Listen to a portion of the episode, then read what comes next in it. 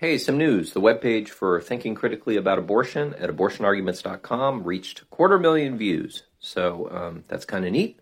Check out the free book there in Shortcast Club